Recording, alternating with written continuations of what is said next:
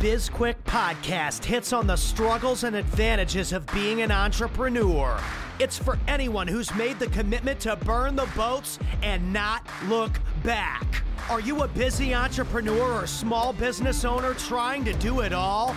Then this podcast is for you. Julie will take you through the details of building a strong business. Hit the subscribe button and gear up for another episode of Biz Quick Podcast.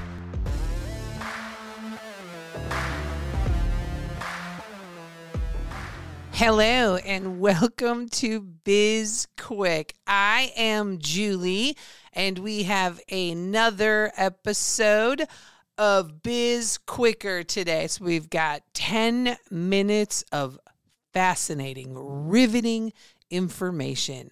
It is Tuesday, October 20th.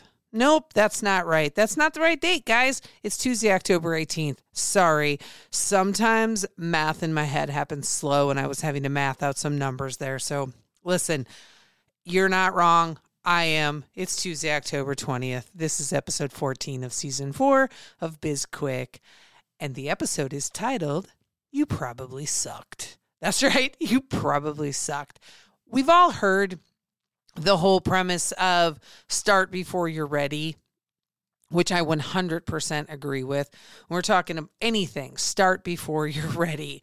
If you wait until conditions are perfect, you're never starting. You're not going to do anything. You are constantly going to be cycling through, iterating, trying to perfect things. And honestly, you don't need to be perfect to start. You really don't. You don't even need to be good to start. You just need to start. And you're already ahead of so many people because there are just far too many people in this world who plan to start something and then just plan and plan and plan and plan and plan and never actually do it.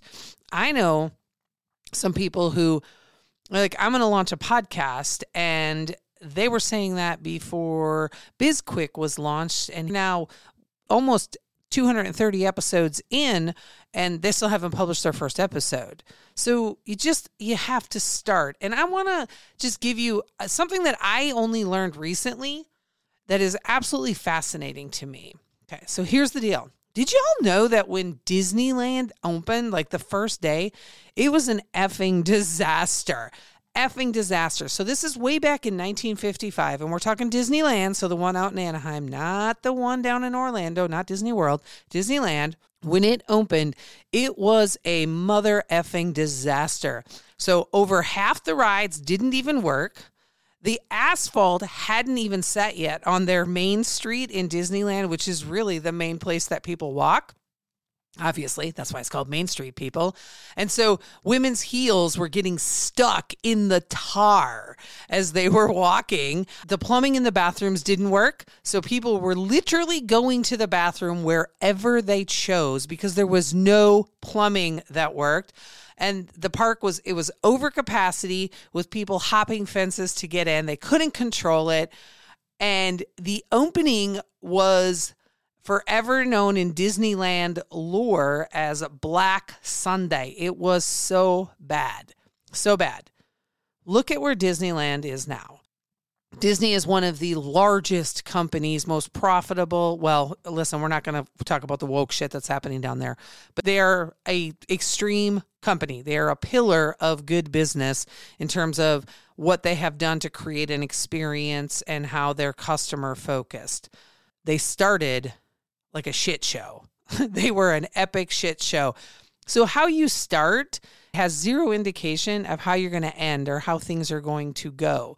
The key is really to start, to get moving. And even if you just have a plan on the back of a napkin, that's okay. I think about how many times SB Pace and Certivium have, and I hate this word now, COVID ruined it, but have pivoted, right? There have been so many pivots in these two companies just from when they were started that is, it's absolute insanity to think what the businesses are now. So when we when SB Pace was started back when Corey was still part of the business and we were coming out of the gate our number one thing that we wanted to do was help people pivot their businesses. That was our goal. That was what we were thinking we were really going to be focused on because it was the heart of COVID. And we thought, oh, this is great.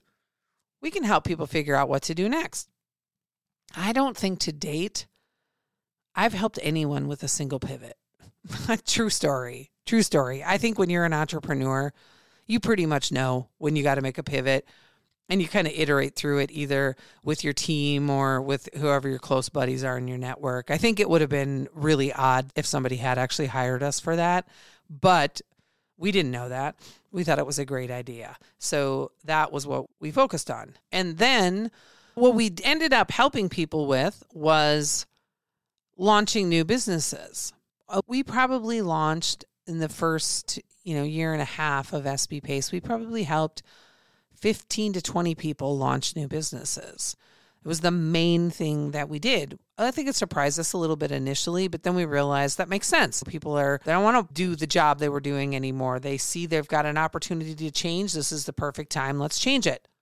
So that was where we really put a lot of focus was helping people launch new businesses, their first business if they'd never done it before, they came to us.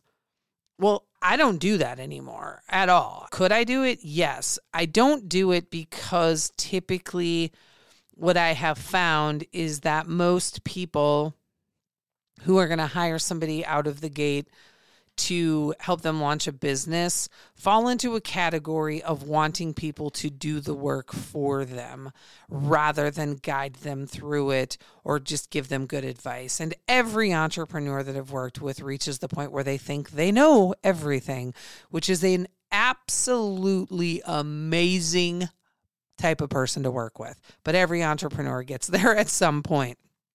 So, anyway, my point being this when we started, we thought we were going to be doing one thing and we weren't good. We weren't good. I look back, even when we started this podcast, this podcast was terrible in the beginning.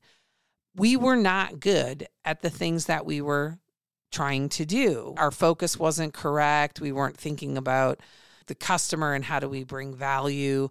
And we iterated through over time. Now, extremely focused. I know exactly who it is that I'm serving in SB Pace. I know exactly what we're doing in Certivium and how we make a difference. But it didn't start that way. And we're still changing and we're still learning and growing.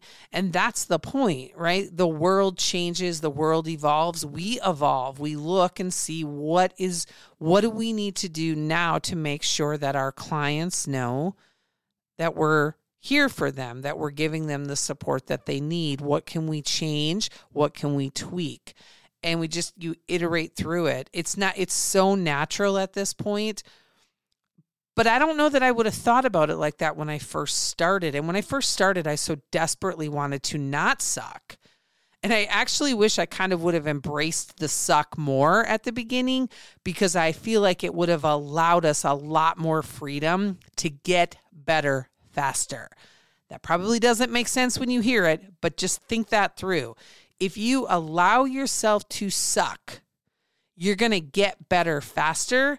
You are going to be able to serve people better because you're going to recognize the things that work, the things that don't work. You're not going to beat yourself up. You're not going to just fight to make something work that doesn't need to work.